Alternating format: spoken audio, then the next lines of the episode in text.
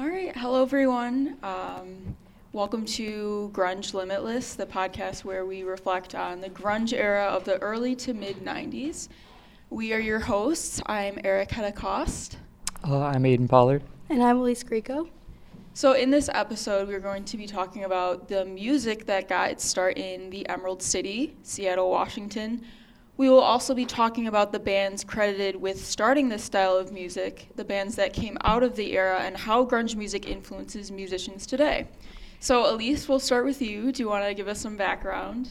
Yeah, sure. So, the grunge era was really big from about 1991 to 95. Um, I just wanted to start with the word grunge. It's a word that's definition kind of means like dirty or grimy. And the term can't really be traced back to a specific person. No one can really be attributed by like coining the term. It just kind of seemed to pick, to stick perfectly and describe the sort of music and lifestyle that emerged in Seattle. Um, the music specifically was different than what the industry was seeing from rock musicians around the time. There were still heavy metal and punk rock bands like we see today, but a large amount of the rock bands that were coming out of the 80s were big hair bands like Aerosmith and Def Leppard and they're they were they were flashy bands and their music was kind of a mixture of like glam rock and heavy metal and their hair was big they wore makeup their songs and lyrics and attitudes can be argued to reflect those of the time.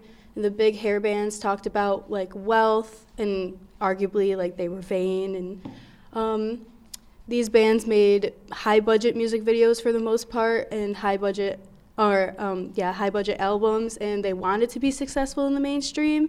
They wanted the fame that they had. And then when grunge music came out, it was completely different. Um, struggle and self criticism was a big theme in music created by these artists. Bands like Nirvana and Soundgarden and Pearl Jam were very open about life struggles, even when it had to do with pain and addiction and relationship issues in their lyrics. These emotional lyrics were performed alongside heavy guitar riffs and played in unpolished style that was actually strategic, even though it made it, it didn't seem like that. Um, there was meaning behind it, and they didn't really look for their fame. It just kind of happened. Um, a younger crowd really were able to find meaning in the music because of the topics they were talking about. Because most people can argue that being a teenager is one of the hardest times in your life. And as we all know, teens are like a very big market, and what they like usually seems to be in style or seems to be big. So their kind of fame wasn't really, they weren't really looking for it, it just kind of happened. Um, so the Seattle music scene and the underground bands were blowing up among their community. And they started with a small, there was a start of a small local record label called Sub Pop Records, and they started to sign a bunch of these bands. So the release of Deep Six, which was a compilation of music from six different Seattle bands that include the Melvins, Green River, Soundgarden, Mal- Malfunkshun, Skinyard, and U-Men, was really big, and it's accredited as the first distribution of grunge music. And then, although all of these bands overall had different sounds, they were kind of grouped together in the Seattle grunge scene. And after the break into the mainstream, that can be that can be credited to Nirvana for their "Smell Like Teen Spirit" music video debuting on MTV and how big it got among the younger generation. Um, other Seattle bands after this started to blow up, and people were actively looking for Seattle bands and wanted them because they knew that there was a market behind them. And then other bands after this that were not from Seattle started trying to copy the sound and the style that these bands were doing. All right, so that's some background. Aiden, do you want to tell us about some of the bands that were popular during this era?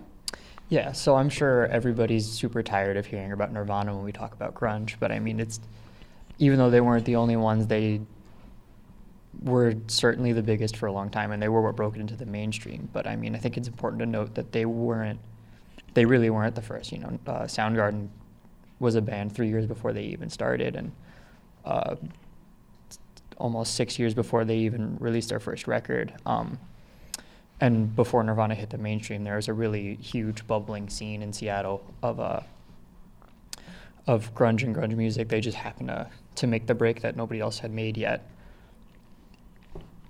And um, you know, uh, a lot of the the bands that came out, the um, the way they the way they acted and the way they presented themselves was that had this punk sentiment of um, doing everything they did specifically to piss people off, but they did it sort of in a different way where uh, punks were more outward and like actively trying to get your attention, but Mhm. uh, grunge artists are a lot more passive and just acting like they don't care, even though in a lot of cases they really did. Um, I know uh, Dave Grohl said about Kurt Cobain a bunch of times that he was like such a stickler in like practices and stuff like that, even though he always put off this idea that he just did not care about anything at all. And then, um, you know, we can look at bands who influenced uh, the bands like Pearl Jam, Nirvana, Alice in Chains, Soundgarden, like uh, like the Beatles with their pop structure, because grunge is really uh, made up of this structure where it's this really soft um, verse that blows up kind of out of nowhere into a gigantic chorus and then right back into that soft soft verse, but um, it still keeps this really simple structure that I think made it palatable for the time because it's still kind of poppy at its heart. If you like, if you take away all the loud noise rock aspect of it. Mhm.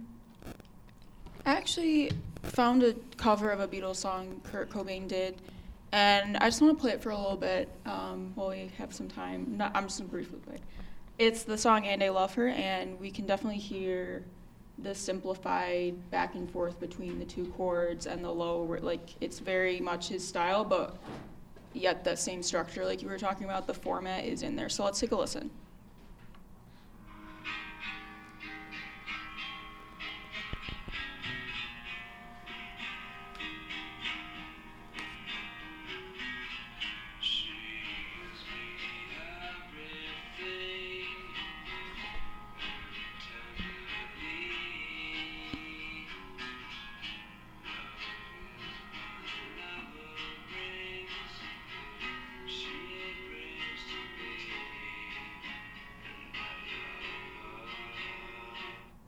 Yeah, so it's just a little bit of that, um, kind of almost John Lennon-esque with just like the ta- like the tone, um, what would you call it? Like the pitch in which he sings. It sounds a lot kind of like he's just talking or having a conversation.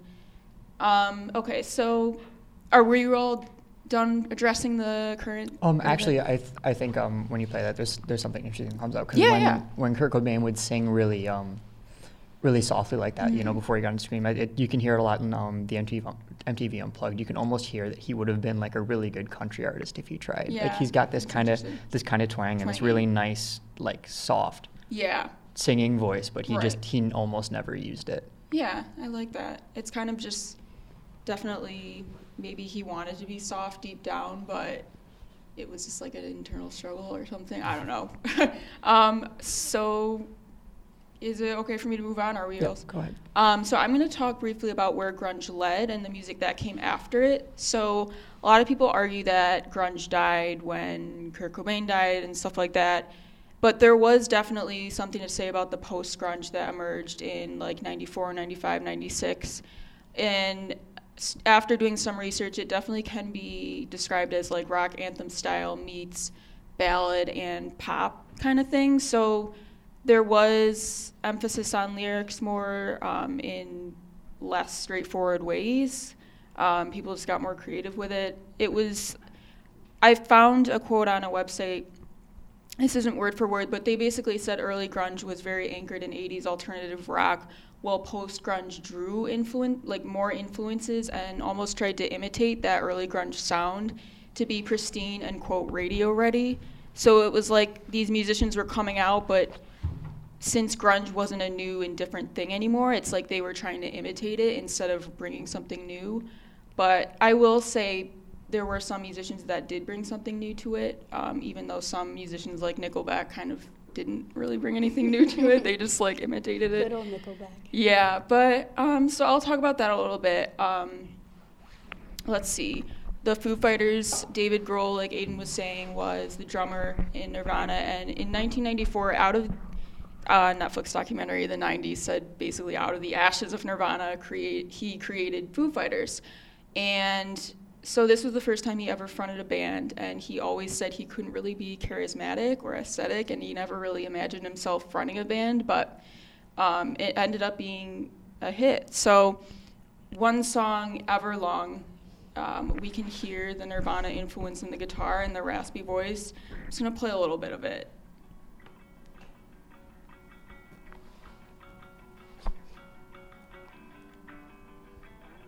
Yeah, so you can hear the um, very minor third emphasis. I'm weaving music theory, and I'm sorry. I think, yeah, just like the low riffs and the minor chords. Um, and that, that's definitely the Nirvana influence. And I guess you could s- describe them as angsty modern rock with influences of that classic rock.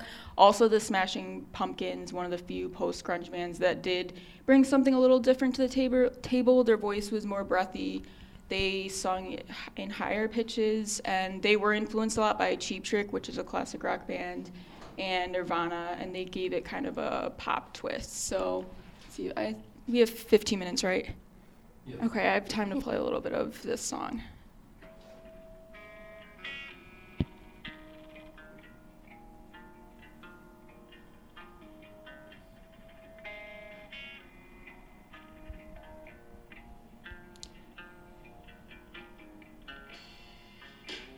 So that's a little bit of uh, song "To Forgive" by the Smashing Pumpkins, and like I said, we can hear that same guitar style, the low riffs, and then also a lot of women came out of this idea of just grunge and kind of rolling onto the stage with no makeup and jeans and just not caring kind of thing. And Alana, Alanis Morissette was one of those women um, in the ways that she didn't really care about, like Elise was saying, beauty and vanity and um, like those early 80 rock stars. And so one song she has called Mary Jane definitely reflects this laid back guitar style that we've been playing. And I'll play a little bit of that too.